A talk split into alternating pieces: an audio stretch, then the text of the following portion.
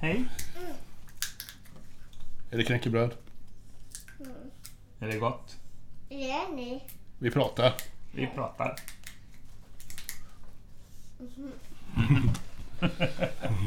Lilla Thea. Ja. Vad är hon? Tre och ett halvt? Tre och ett halvt, precis. Och älskar knäckebröd. Och älskar knäckebröd.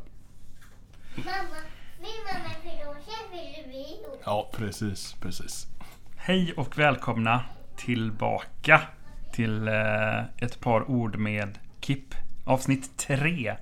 Det här är John. Ja, ja men precis. John Bergqvist. Eh, som jag träffade på, eh, på jobbet. Mm. Och eh, när John eh, vände sig till mig och eh, frågade om inte han också kunde vara med för han hade en historia att berätta så blev jag jätteglad. För att det känns alltid som att du har haft mycket att prata om. Det känns som att du är en person med en, eh, en, en bred och stor livshistoria. Och Ja, det har gjort mig lite nyfiken. ja. Eh, ja, eh, det är ju jättekul och det, alltså, det jobbet vi har, vi, vi jobbar ju inom skola båda två och jag tror att man, man Oavsett vad du har för jobb kanske men eh, väldigt mycket i, vårat jobb så, så iklär man sig någon roll kanske för att man ska vara på ett visst sätt mot mot barnen och man ska vara en bra pedagog och hela den biten. Och det blir kanske att det blir just som när du och jag träffas mer i, i, i kafferummet så att säga. Att det är kanske där man börjar liksom se Ja fast det där är nog en lite intressant person eller liksom Man kanske utåt sett rent jobbmässigt är ganska tråkig ibland Kan jag känna så liksom, svänger inte ut men sen när man börjar prata med folk så märker man att åh herregud den här Personen har ju kanske en historia eller eh, Lever ett liv som faktiskt är ganska intressant och ganska intressant att prata om liksom Du vaknar på morgonen. Du Mm. är pappa och har en familj. Du åker till jobbet och är fritidspedagog Ja, eh, och jobbar med barn. Eh, du åker hem, kanske byter om, sminkar upp dig och Mm. är dödsmetallare. ja, Kommer hem efter det och är pappa igen. ja Hur är det att leva ett liv där man förändras så mycket? Ja, oj. Eh, fruktansvärt bra för mig. Eller så. Man, man blir liksom... Eh, eh, alltså jag, jag har väl alltid tyckt om att synas. Det ska man väl inte sticka under stolen med. Men nu har jag hittat en, en gräns där jag inte behöver synas exakt hela tiden. Man har en, en roll hemma så här som jag mötte upp dig i någon ful flis och mjukisbyxor vid färjan liksom. Det, är- det är sån jag är när jag är här liksom. Och så Går man ut på stan och sminkar gärna upp sig och det finns säkert de som tycker att du är inte true och du är inte metal ute i generna liksom. Fast det handlar ju inte om det utan det handlar ju om att mitt sätt att vara det, det är liksom, fast det är fortfarande så att när jag kommer hem så kan jag sätta på en dödsplatta liksom. Så att jag är fortfarande där va liksom. Men, men, äh, men det är så skönt att kunna ha de här, separera de här liksom eh, personligheterna. Sen kan man väl kanske kalla det att man har någon slags personlighetsklyvning. Jag vet inte. Men, men, men, men, eh, nej, men det är fantastiskt roligt och det, jag tror det hjälper mig att skilja liksom eh, det, det, är så- det är så många olika typer av verkligheter och jag, jag, jag trivs fantastiskt bra med det. Fantastiskt bra. Det kommer jag nog fortsätta göra fruktansvärt länge. Liksom. Om vi börjar där eh, från början. Ja, Var, eh, var växte du upp någonstans? Jag, eh, jag växte upp i Hindås eh, Som är, eh, ligger mellan eh, Göteborg och Borås. Jättetrevligt samhälle och Övre medelklass skulle jag väl säga någonstans att det var. Liksom De flesta hade jobb och det var ju då När jag växte upp så var det mest radhus, alltså bostadsrätter, radhus eller villa liksom. Det var det som var grejen. Och Eh, jag växte upp väldigt svenskt du vet Det var så här, det var skola, det var fritids, man gick på fotboll, man gick på scouterna och eh, Det var ganska trygg men ändå så här efterhand kan jag väl säga ganska inrutad miljö liksom. Man, man Liksom när man började i skolan och sådär. Det var samma sak där liksom. Det var ju barn som levde i ungefär samma familjer som mig då liksom. Jag kommer ihåg att det var lite speciellt att det var någon kille som hade skilda föräldrar. Det var så här, men herregud vad är, Bor inte du med både mamma och pappa liksom? Eller så här, det var ju dagens nyhet på något sätt liksom. Och sen när man blir äldre så börjar man fatta det och kanske fler föräldrar börjar skilja sig och så här liksom. Men, men det säger ju det mesta om hur det, hur det var liksom. Inte för att jag hade det dåligt men det var ändå ganska Ett klassiskt Svenssonliv. Ja, det kan man ju säga då liksom. Förutom att vi inte hade hund då för att mamma är allergisk och pappa med.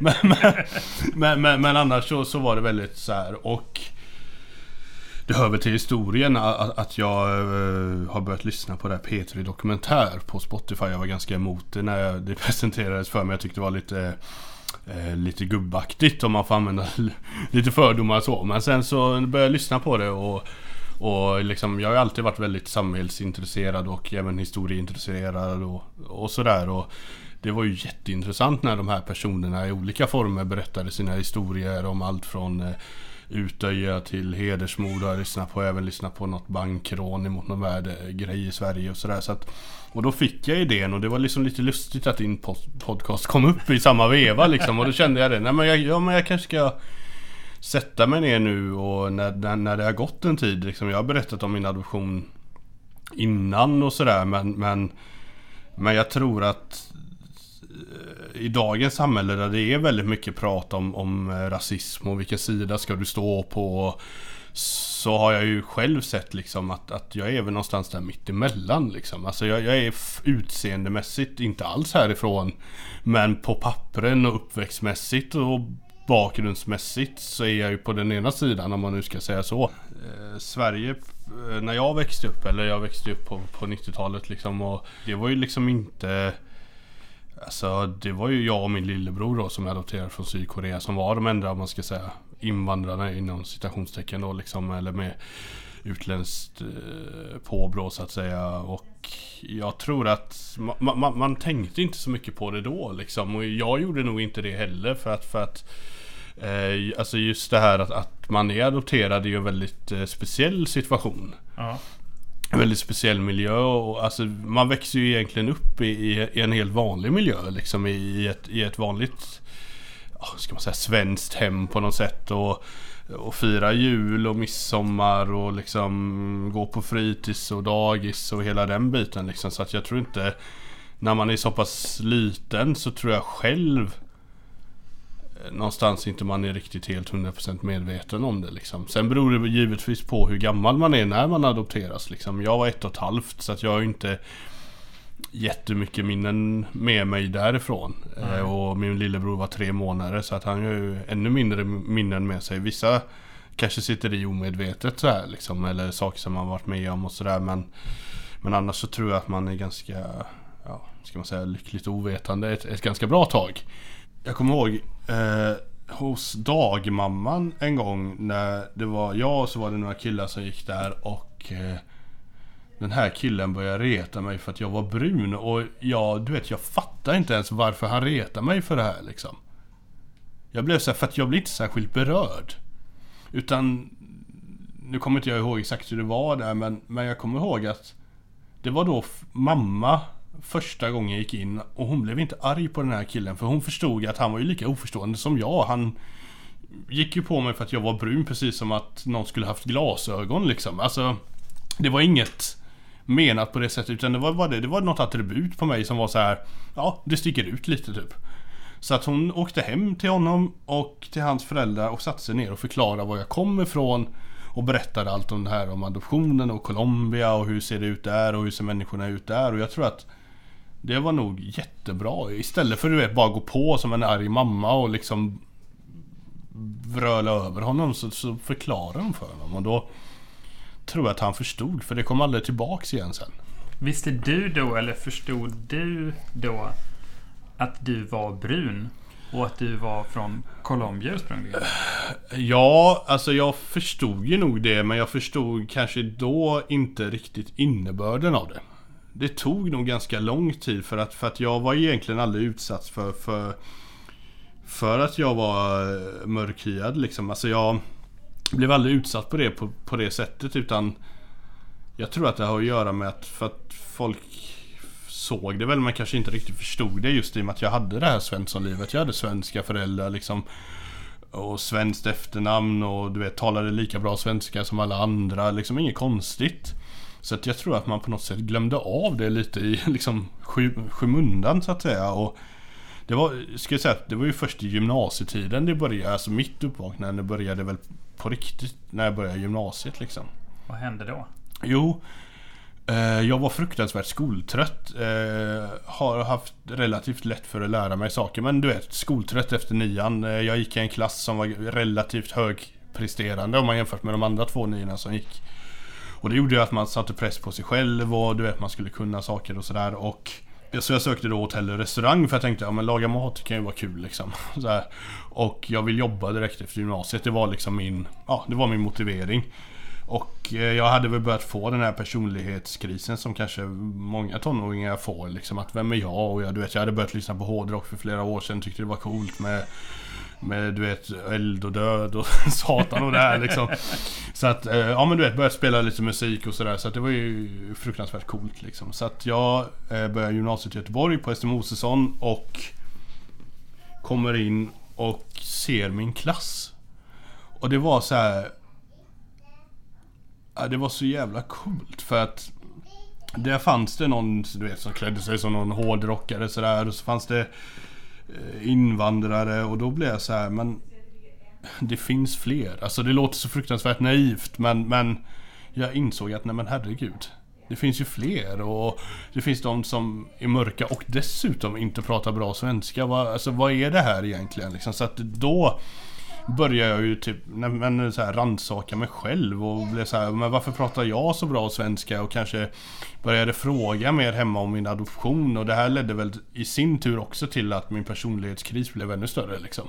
Och det gick ganska mycket utför och vem är jag? Och jag kan inte säga varför men jag vill inte vara från ett annat land. Det var det, det var det beslutet jag kom fram till. Jag vill inte vara det. Och varför det blev så, det vet jag inte. Jag har liksom ingen tråkig upplevelse eller så som pratar för det. Utan det var bara det att jag kände det. Nej men jag är svensk, herregud. Och jag ska vara det liksom. Och jag hade inget emot eh, invandrare på något sätt. Eller folk med annan bakgrund. Inte, eh, snarare tvärtom. Utan det var de som var sköna att hänga med. Men jag kände bara, nej men jag är ändå svensk liksom.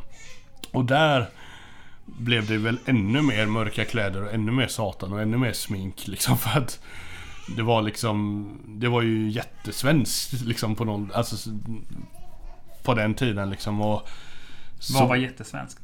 Det här att hålla på med hårdrock och liksom an, Antingen skulle man hålla på med musik och spela i band Vilket tilltalade mig eller så skulle man ha fruktansvärt dyra kläder och gå på Park Lane liksom Och jag kände att nej men det var ju inte jag liksom Eh, så att eh, det fick bli hårdrocken helt enkelt.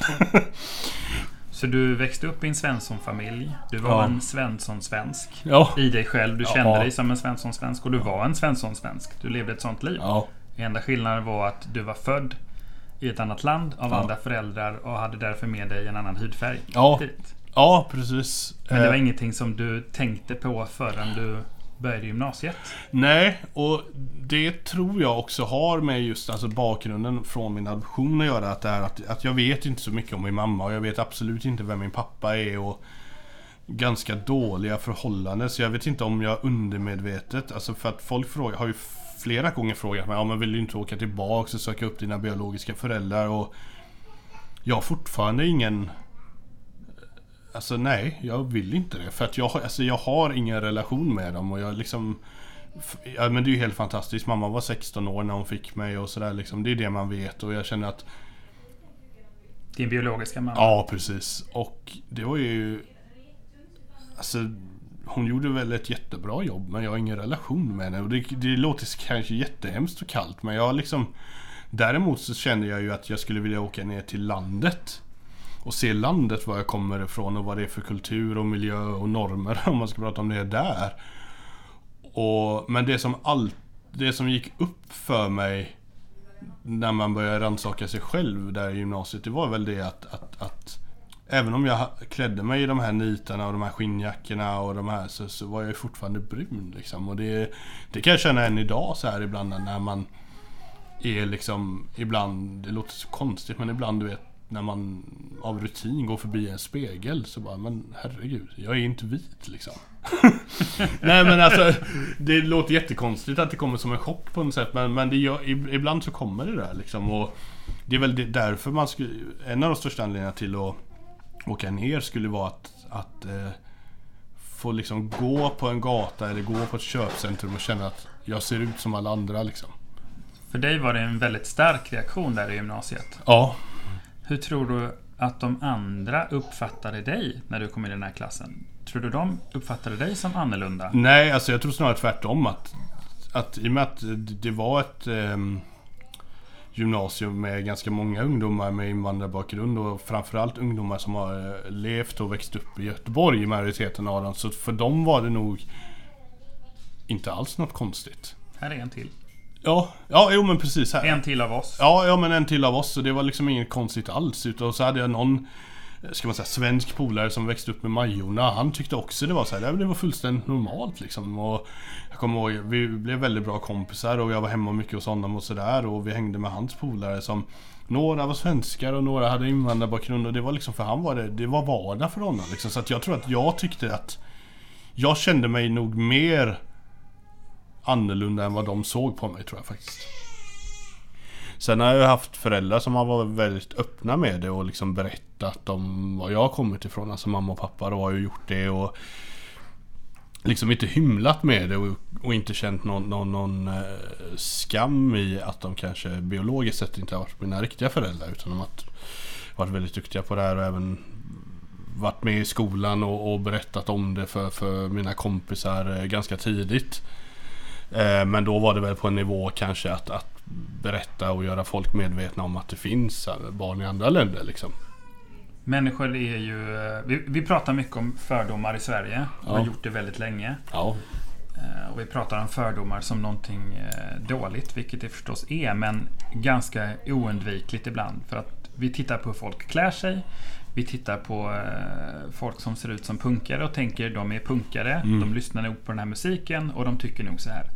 De här ser ut att vara emo, så de är nog deprimerade. ja, Den här personen eh, dansar nog bugg och lyssnar på dansband för att den ser ut så här. Mm. Du ser ut som en bonde så du jobbar nog på en bondgård. ja, Alltså fördomar är ju en eh, idé som vi har med oss från vår uppväxt. Precis. precis. Det jag har upp, de människor som jag har träffat som ser ut på ett visst sätt har varit på det sättet och sen tar jag med mig den upplevelsen och då tänker jag att Men jag tänker att det viktiga är inte vilken känsla man får upp. För den kommer upp av sig Ja. själv. Jag reagerar på människor jag ser. Mm, Eh, Utan det viktiga är hur jag agerar mm, när jag sen möter människan. Ja precis, vad du gör med den här känslan. För känslan, alltså det har jag också. Jag har ju hundratals fördomar liksom. Det har ju alla tror jag. Och jag tror att kan man vända det till, till något positivt så tror jag fördomar kan vara väldigt bra också. Att, att man kan eh, eh, på något sätt reflektera över det här och liksom vad är det som gör att jag har de här fördomarna och, och varför har jag de här fördomarna och eh, vad gör jag framförallt liksom vad, vad gör jag med dem på något sätt? Eh, Nej, men fördomar tror jag inte man kommer ifrån, för fördomar har man. Men fördomarna kan förändras ju mer man träffar människor. Ja, absolut. Eh, för att jag menar, säga vad man vill om musikbranschen, men man träffar fruktansvärt mycket folk. Och du träffar folk i möten. Vissa blir vänner för livet, som, som i band till exempel, men Andra blir så här, du träffar dem en gång, en kväll och under vilka omständigheter träffar du dem? Jo, du träffar en, en ljudtekniker som kanske gör sitt tionde gig den veckan. Han kanske är skitotrevlig. Han, han har inte alls lust att jobba med dig den kvällen. Men det har inte med dig att göra. Utan det har att göra med att han är trött på sitt jobb. Liksom. Han ska hem till sina barn ändå och gå upp klockan sex imorgon för att göra ett annat jobb på någon på någon eh, festival någonstans liksom. Eller du träffar ett band som har varit ute på turné och de gör sin sista dag och har varit ute en månad. Alltså nej, de är väl inte jättetrevliga kanske. Liksom så här. Eller så träffar du människor som är helt underbara och fantastiska och så visar det sig att de absolut inte är det. Så att det är ett ganska bra exempel på hur man jobbar med sina fördomar och vara ute och spela och träffa folk eller som i våra situation träffa föräldrar. Där har vi ju fruktansvärt bra utrymme att jobba med våra fördomar. Du, du träffar dem Ja, säg du jobbar med äldre barn, men jag som har barn som och jobbar på fritids också. Det blir ju så här. Du träffar dem fem minuter i dörren. De är, eh, de är stressade. De ska hem och laga mat. De kanske har tre ungar till att hämta på förskolan bredvid. Alltså. Precis som att det är lika fel av dem att bilda sig en bild av mig som pedagog. Så kanske det är lika fel av mig att bilda mig en, en bild av, av dem. Och där har man ju, har jag märkt att, som du också säkert har märkt, att de här utvecklingssamtalen när föräldrarna är med.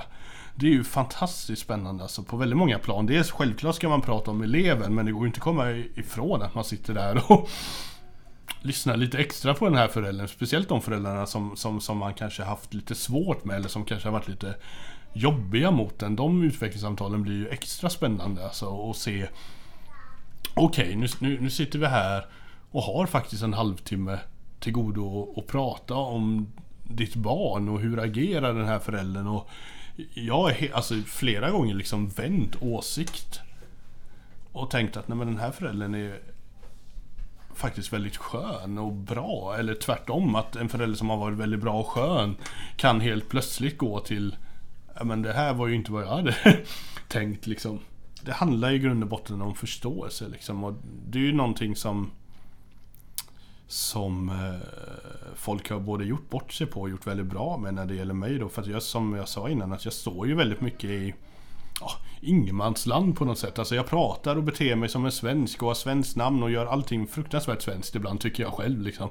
Två barn och hus och sambo och bil liksom och katt. Uppe på det liksom.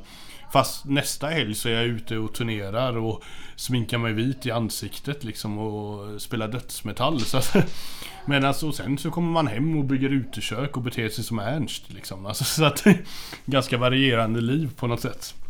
Men det är ju för att jag har valt att ha det så men Men eh, Men, men just när man har växt upp så har det kanske inte funnits den här Förståelsen och kunskapen om det här liksom som det var liksom flera polare har sagt liksom Nej men jag har aldrig tänkt på att du är brun.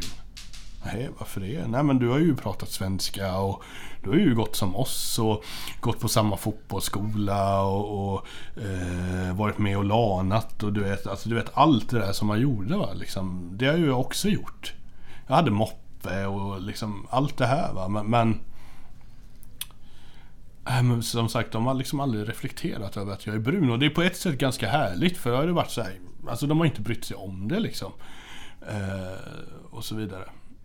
Så att jag tror att eh, öka förståelsen och jag menar jag har ju sett det. Jag menar hade jag kanske mer under min uppväxt gått in i vem jag var och var jag kom ifrån så kanske jag hade suttit i en helt annan situation. Jag kanske redan hade varit nere i Colombia och jobbat på något barnhem och hjälpt barn där eller och, och så vidare för att man hade fått en annan förståelse för det. Men nu i efterhand så, så känner jag att kanske att eh, Eh, det är klart att jag vill åka ner och hjälpa till men jag hade i min värld lika gärna kunnat åka till Afrika och jobba på ett barnhem där liksom. Eller liksom hjälpa barn i andra länder som har det svårt liksom. Det hade jag kunnat göra men jag känner kanske nu inte specifikt att jag vill göra det i Colombia utan anledningen till att jag vill åka dit är UC-landet. Liksom, och, Även om man inte har du vet någon sån här häftig bakgrund att man är adopterad eller eh, och shit du blev slagen när du var liten liksom. Alltså, men man kan ändå gå in i sitt liv och fundera på ah, men varför gör jag som jag gör egentligen?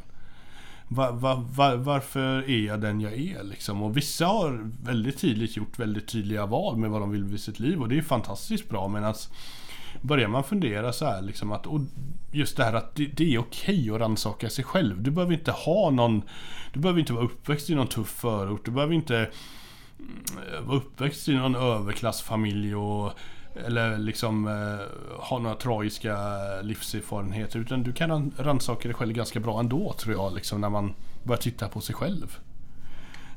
Um, för jag tror som precis som du sa i början av, av programmet att alla har ju sin unika livshistoria på något sätt. Och sätter man sig ner. Sen behöver man inte sätta sig ner och prata med varje person man känner. Men jag tror att det hade varit ganska intressant och kanske typ så här bjuda hem en kompis i taget och bara sätta sig ner. Okej, okay, kan inte du berätta om ditt liv?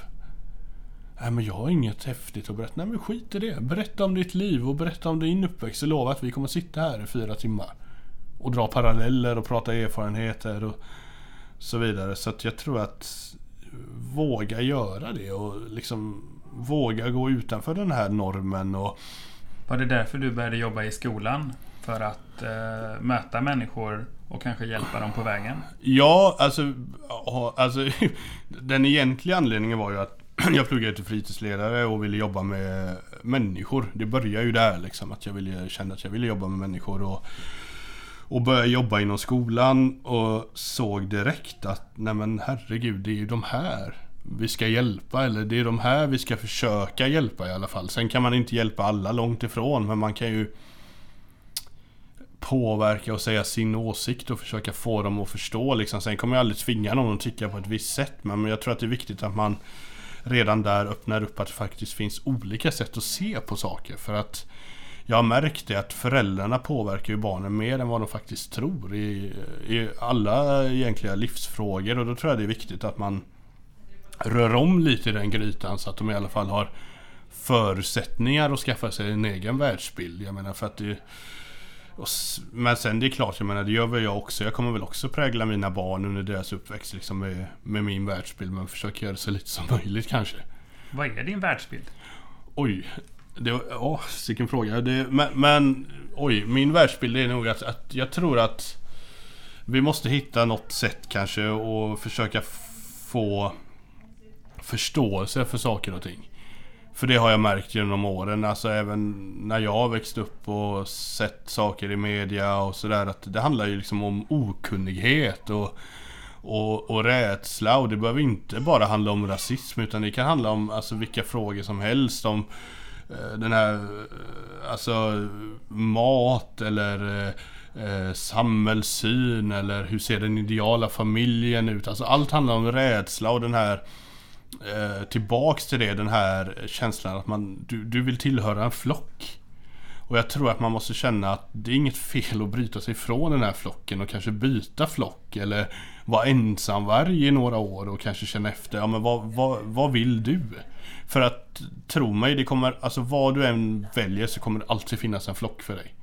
För det är alltså alltid upptaget redan. Nej men alltså du kan inte göra någonting nytt i dagens samhälle. Det tror jag inte, men du kan göra saker och ting på ditt eget sätt.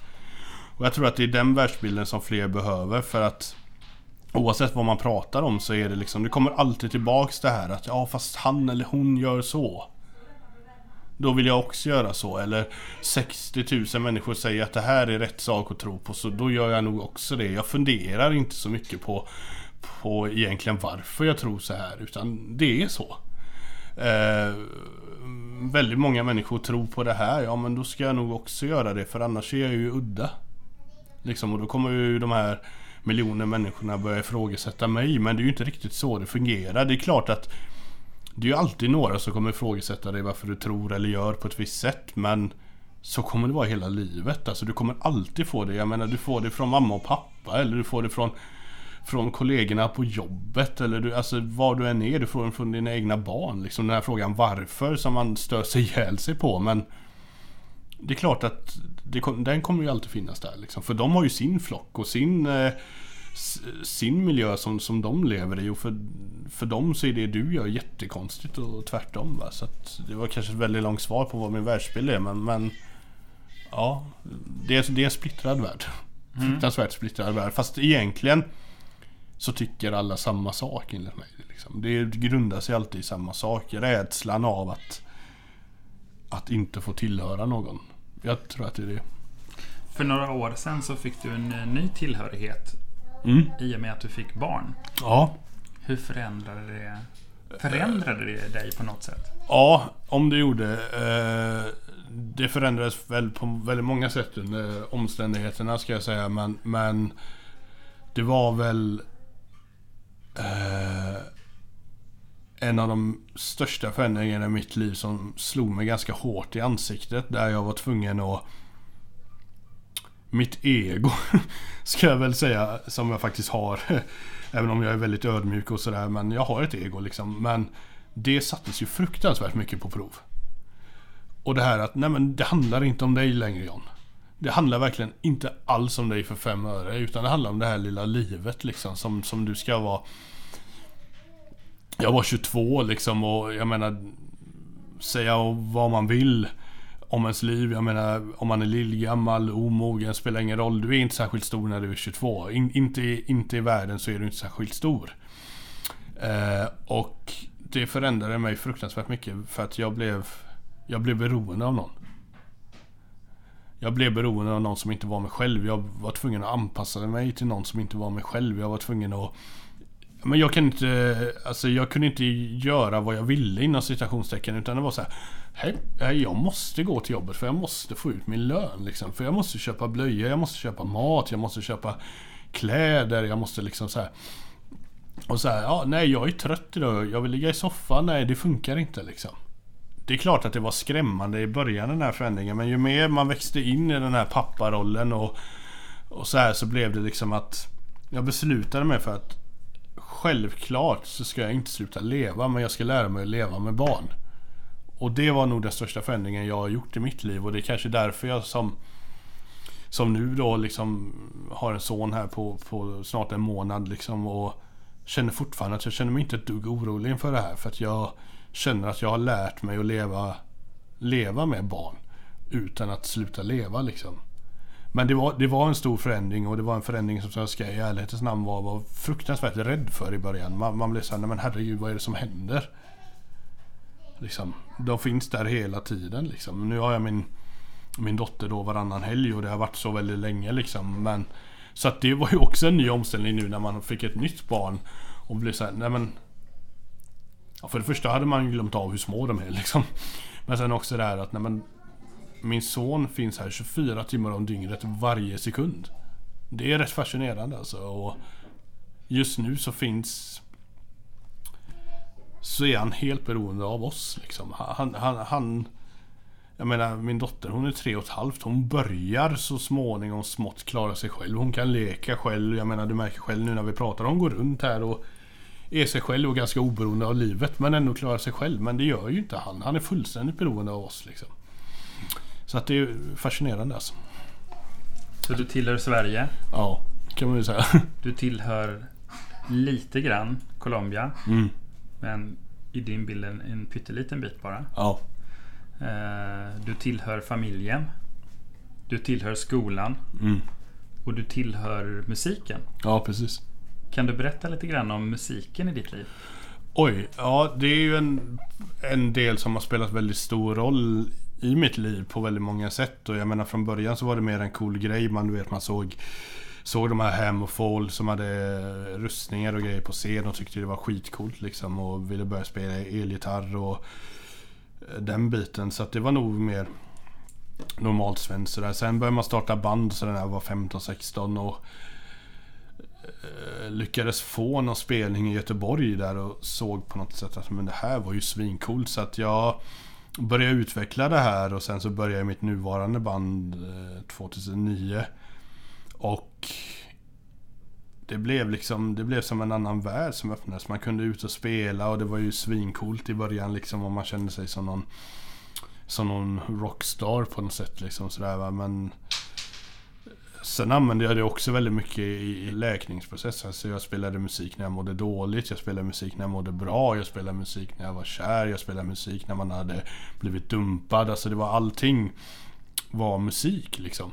Du spelade i dödsmetallbandet eh, Disregard. Ja, precis. Och där spelar du bas. bas. Ja, visst. Eh, och sångaren är kristen. Ja. Väldigt spännande för det är ju inte Ja. den första bilden man har av ett dödsmetallband. Nej, precis. Eh, och jag lyssnade på ett par av era låtar häromdagen. Ja. Eh, och på tal om det här med tillhörighet så kan ju jag... Jag kan ju känna att jag lyssnar på all slags musik och Mm. jag kan uppskatta att lyssna på den typen av musik som dödsmetall är. Mm. Ibland. För att den är väldigt, eh, väldigt hård och väldigt arg och väldigt rak. Eh, och samtidigt melodiös. Det finns en Mm. melodi där. Men jag kan ju inte påstå att eh, jag hörde vad han sjöng om. Nej. För man growlar mer, man sjunger på ett speciellt sätt som kan vara svårt att uppfatta. Så vad är det, ni, vad är det texterna handlar om? Oj, eh, de är, de är väldigt... Eh, det är ju han som skriver texterna givetvis och han är en fruktansvärt bra eh, textskrivare. Och jag tycker väl personligen att han borde sätta ihop, nu släpper vi en EP här någon gång. Den är ju färdiginspelad och sådär. Vi vi har inte bestämt när vi släpper den. Men jag tycker att han borde sätta ihop sina texter till en mindre bok för att de är väldigt eh, tolkningsbara. Liksom. Att han säger själv att han vill symbolisera både eh, död och ångest och även prata om det här, eh, alltså resa sig därifrån, hopp och liv och mycket det här världssyn liksom. Finns det någon annan som styr oss? Och det är mycket mystik där att skulle jag printa ut en text till dig som jag kan göra förvisso så lovar jag att du och jag tolkar den här texten på precis helt olika sätt liksom. Och det finns en låt där liksom han sjunger eh, Follow the Limp. Liksom.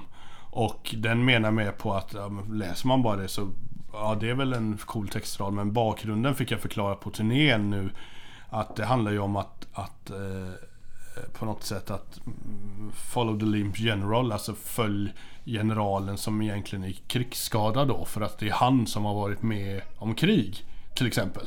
Men Han han- som varit med om mest. Ja, han har varit med om mest och det kan man ju liksom dra paralleller liksom. Ja, men vem är det du ska följa och lyssna på? Ska du lyssna på Alltså i skolans värld, nu drar jag paralleller till skolan till dödsmetall, det är ganska fascinerande. Men just där att ska man följa kanske en chef som har varit lärare i flera år?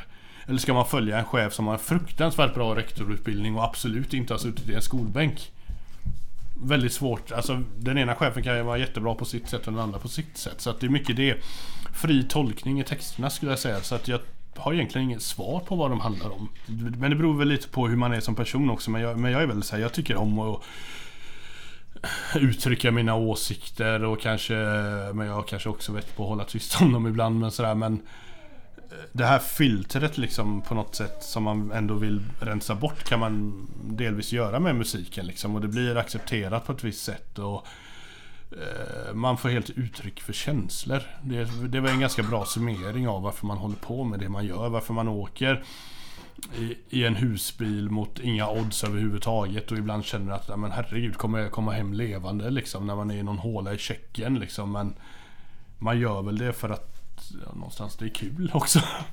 Men också för att det blir ett uttryck av känslor och man får förmedla sitt sina känslor till andra. Sen kan man förmedla dem genom att bara försöka få bygga upp en atmosfär med sin musik men man kan ju också använda det liksom med politiska budskap eller religiösa budskap och sådär men just med mitt band så har vi valt att så lite som möjligt försöka ta ståndpunkt i politik och religion då. Det är ganska för att det är också där dömande. Okej, du spelar dödsmetall, du sjunger om Satan. Nej, sångaren är kristen liksom, så att det finns inte på kartan. Visst, det är mycket ondska och mystik liksom så här, men att försöka medla en känsla istället för att medla en åsikt, det är väl mer våran del av det. Och det är där jag känner att det passar så bra in att spela just det här bandet liksom. Och jag tror att vad du än gör med just musik så måste du ha något visuellt med. För jag menar det finns, alltså Metallica finns redan, Iron Maiden finns redan, Rammstein finns redan. Cannibal Corpse finns redan, eh, Håkan Hellström finns redan. Eh, eh, Lars Kristers finns redan. Alltså allting finns redan. Så du måste på något sätt göra dig unik. Och där kommer vi tillbaka till den här normen. Så jag tycker det är så härligt när man faktiskt kan gå utanför den. Och det här kan, det musiken är ju ett jättebra medel för det. Summan av allt det här tror jag att det viktigaste är att man, man lär sig någonstans att du, du, du var inte rädd för att sticka ut ur normen. Det finns alldeles för mycket folk som, alltså alla kommer hela tiden säga åt dig vad du ska göra, hur du ska klä dig, hur du ska agera, vad du ska ha för jobb, hur din familj ska se ut, vad du ska ha för bil, hur ofta du ska klippa gräset. Alltså skit i det. Jag säger inte att man ska göra dumma saker och gå emot allting som folk säger utan lyssna på alla. Lyssna, alltså även om det är folk som du tycker är helt, har helt fel, alltså helt fel ute. Lyssna i alla fall på dem. För det kanske finns någonting hos någon person som du känner att nej men det här känner jag igen mig i och det här kan jag prata vidare om och eh, det här kan jag ta del av eller ta åt mig eller så får du en lärdom i att nej men jag vill absolut inte vara som den här människan och då har du lärt dig det för då har du lyssnat på den här personen och nu accepteras inte det i Sverige men just det här som, som hände när jag var i Grekland att det bara kom på främmande människor när vi var där och öluffade med familjen och satte sig och pratade med dig på de här bussarna som gick mellan de olika städerna. Det händer inte i Sverige. Skulle jag sätta mig så som jag brukar se ut när jag går på stan. Du vet, man klär på sig sina svarta jeans och boots och någon skinnjacka och någon bandtröja kanske så här. För jag tycker det är bekvämt att klä mig så. Och skulle jag då sätta mig och prata med en person på bussen, alltså de skulle antagligen anmäla mig. för att jag var för, för, för påflugen så här liksom. Men, men jag skulle önska att man kanske gjorde det mer.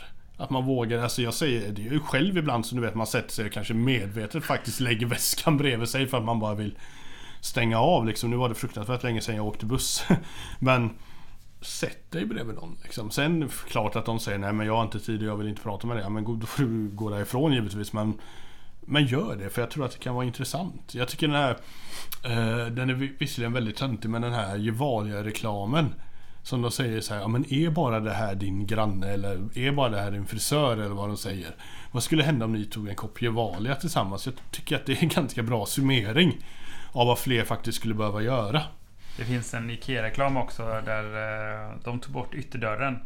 Ja, den är ju, ja, De tar bort ytterdörren på en lägenhet. just det. Ställer frågan vad händer? Och det är ju en reklamfilm som är stagead och sådär. Men det är ändå ganska roligt att se vad som skulle hända om man tog bort sin ytterdörr och se vilka människor som bor i ens hus och hur mycket Mm. man faktiskt har gemensamt. Precis, och det, det är ju... Nej, jag tror att det är bra och jag tror att just det här att öppna dörrar, om man nu ska vara lite djupgående på det. Jag tror att det är nyckeln till att vi måste vända det här samhället som vi faktiskt lever i. Det finns fruktansvärt mycket bra grejer med vårt samhälle och jag är inte ett dugg besviken över att jag lever i det landet som jag gör. Och, men det finns, finns också väldigt mycket som kan förändras och göras bättre. Eh, och det finns det i varje land. Men jag tror att om, om, om vi ska se till oss själva så är det så här, ja, men börja Börja öppna dörrarna. Det handlar inte om att man ska bli kompis med alla. Det handlar, om, handlar inte om att man ska släppa varenda människa in på livet. För det gör jag absolut inte liksom. Jag har ju funderat på det här väldigt länge. Att ska jag öppna mig om min adoption och berätta om mitt liv och min syn på samhället? Jag menar, det är klart, jag menar vi kanske får jättemycket kritik om det här samtalet senare. Att jag har suttit och varit så här öppen och kanske folk tycker att, "Ja, men vad håller du på med liksom så här. Men jag tror att det handlar om att försöka öppna dörrarna och ge folk verktyg till att skapa sig sin egen världsbild. För nu tror jag att det är andra som skapar din världsbild. Jag tror att det är ytterst få människor, det, självklart finns det de som har skapat sin egen världsbild men majoriteten tror jag, i alla fall i Sverige, där är det någon annan som har skapat en världsbild åt dig. Och du har köpt det här konceptet. Lite som en eh, all inclusive resa. Du vet att okej, du, får, eh, du får en bra uppväxt, du får stabil ekonomi om du gör så här och så här. Vill du köpa det här paketet? Ja, givetvis. För det är fruktansvärt bekvämt. Det är fruktansvärt bekvämt att plugga normalt mycket, gå efter hyfsat eh, en, en samhällslinje, börja kanske i, i kassan på ICA, sen plugga vidare på högskolan och göra karriär, skaffa kanske en eller två barn för att det, så ska det vara liksom. Det är fruktansvärt bekvämt. Du slipper gå utanför normen. Du kan sitta på eh, på, på styrelsemötet i din bostadsrättsförening och säga ja, jag har också två barn. Och bara för att man bryter utanför normen betyder inte att man ibland inte kan vara i normen. Nej, alltså jag, är- alltså jag är ett, kanske ett levande exempel på att du kan vara både och. Jag är fruktansvärt i Svenssonormen när jag kommer hem och har som sagt två barn och sambo, bil och katt och eh, sitter och klagar på hur rabatten ser ut liksom. Men, och bygger utekök men jag är kanske inte i normen när jag har vitt smink på mig och har haft samma turnékläder tio spelningar i rad och det luktar så surt och mycket svett och unket och... Men samtidigt så är det så himla härligt. att gå upp där för att nej, jag ska inte gå upp där i någon kostym och eh, ta det under armarna och lukta rosor. Det funkar inte liksom. Det är inte den normen som är då. Nej. Utan då går jag in i den normen. Och det är snarare att folk tycker det är coolt att det slängs svett omkring mig när jag slänger med håret. Och då, då blir det coolt på något sätt. Men skulle jag komma svettig och lukta surt på jobbet och ställa mig headbanga i personalrummet så skulle du få se på grejer. Då skulle jag nog inte, då skulle jag nog inte få komma tillbaks nästa dag liksom. Tror du att... Eh, får du svara, svara på om du vill prata om det här. Men din dotter är tre och ett halvt. Tror du hon har börjat reagera på att hon har, eh, då känner att hon har en tillhörighet i två olika Ja? Jag vet inte riktigt för det är så fascinerande med, med min dotter då för att hennes mamma eh, är också adopterad från Bolivia. Men hon är mycket ljusare i hyn än vad jag är liksom. Men så att hon, våran dotter där är ju ett väldigt, ja inom citationstecken, konststycke till exempel. Hon är så svensk som man kan bli. Men ändå inte. För hon har en mamma från Bolivia och en pappa från Colombia liksom. Nu råkar det hända att båda är adopterade liksom så att uppväxta i två svenska miljöer liksom sådär men Det var ju senast igår när jag hämtade henne så, så berättade hennes mamma att hon hade börjat säga det. Ja, Thea är brun och mamma är vit liksom så här. Och pappa är mörk. Så att hon har ändå någonstans ref- reflekterat över det. Liksom. Så att sen om hon känner någon tillhörighet, det kanske är svårt att säga men, men hon har ändå börjat se det. Mm. Hon säger ju till mig, ja pappa har svart hår som Thea och så här och så ja, Theas, eh, Theas eh, bonusmamma eller vad man ska säga då som är min sambo. Hon är ju vit liksom och alla hennes syskon är vita. Hon är helsvensk och så här. Så att vi får väl se kanske. Ja, fråga mig samma fråga om två år när Thea är fem och ett halvt. Då kanske det finns andra grejer liksom. Och, men det här med adoption, det är klart att det ligger mig väldigt varmt om hjärtat. Jag menar mina föräldrar, de, de, de är ju de är ju mina hjältar på något sätt. Alltså, sen har man ju haft sina duster med sina föräldrar, herregud. Men jag hade ju inte levt om de inte hade ad- adopterat mig. Liksom. Så för mig är de ju livsräddare och kommer alltid att vara. Liksom. Men hon kanske, alltså jag är ju beredd på att hon kommer komma hit och fråga mig varför är alla mina kompisar vita i förskolan eller liksom så här eller var kommer jag ifrån? Alltså det, jag är ganska övertygad om att de frågorna kommer komma liksom och då får man vara ärlig och berätta liksom att Eh, pappa kommer från den här bakgrunden och mamma kommer från den här bakgrunden. Sen kom du till och då blev det så här och så vidare liksom. Så att eh, det, henne skulle vara fruktansvärt intressant att göra en podcast med när hon är 20. För då kommer jag vara 42 och då ska jag nog faktiskt sätta mig ner med henne och prata med henne och se liksom hur har du sett? För att hon är ju liksom ett steg av mig fast deluxe på något sätt. För att hon har två svenska föräldrar som båda är adopterade och den ena är, ganska mörkhyad och den andra är inte det liksom. Och prata med henne om livet, det, det kommer bli fruktansvärt intressant alltså. Det ser vi fram emot. Ja, Tack så mycket för att jag fick komma hit. ja men självklart. Det har varit ett jättetrevligt samtal. Ja, det har det varit.